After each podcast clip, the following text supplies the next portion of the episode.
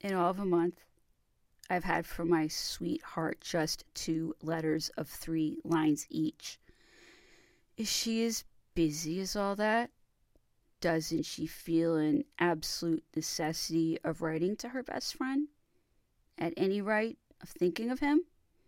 Now, to live without thinking of Josephine, to me that would be death, annihilation.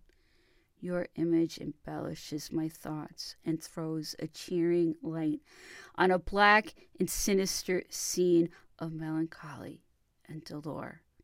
A day may come when I shall see you again. I do not doubt that you will still be in Paris. And that day I shall show you my pockets full of letters which I never sent you because they were too foolish, too silly. Bet is the word. Good Lord, tell me, you who know so well how to make others love you without giving any love in return. Do you know any cure for love? I would pay very dear for it. You were to leave on Phi Prairial. Fool that I was. I expected you on the 13th, as if so pretty a woman could give up her accustomed ways, her friends, her Madame Tallien, her dinners with Barras, some new theatrical piece, and Fortuné, yes, Fortuné, there's not a thing you don't love more than you do your husband.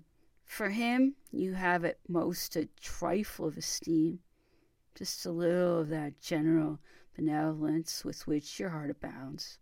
Every day, telling over and over my wrongs at your hands, I vainly exert myself not to love you any more. Bah! I only love you the more. Yes, incomparable little mother. I'm going to tell you a secret. Mock me as you like. Stay in Paris. Have lovers, and let all the world know it. Never write me. Well, I'll only love you ten times the more. If that isn't frenzy, fever, delirium, I shall never be cured of it. Oh, yes, by God, I shall be cured. But don't be telling me you are ill.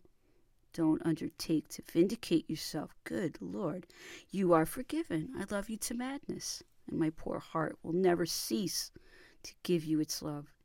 If you should not love me in return, my fate would be fantastic. You've not written me. You were ill, so you did not come. The directory would not let you come, and you fell ill. The little one made such a to do inside that he made you ill.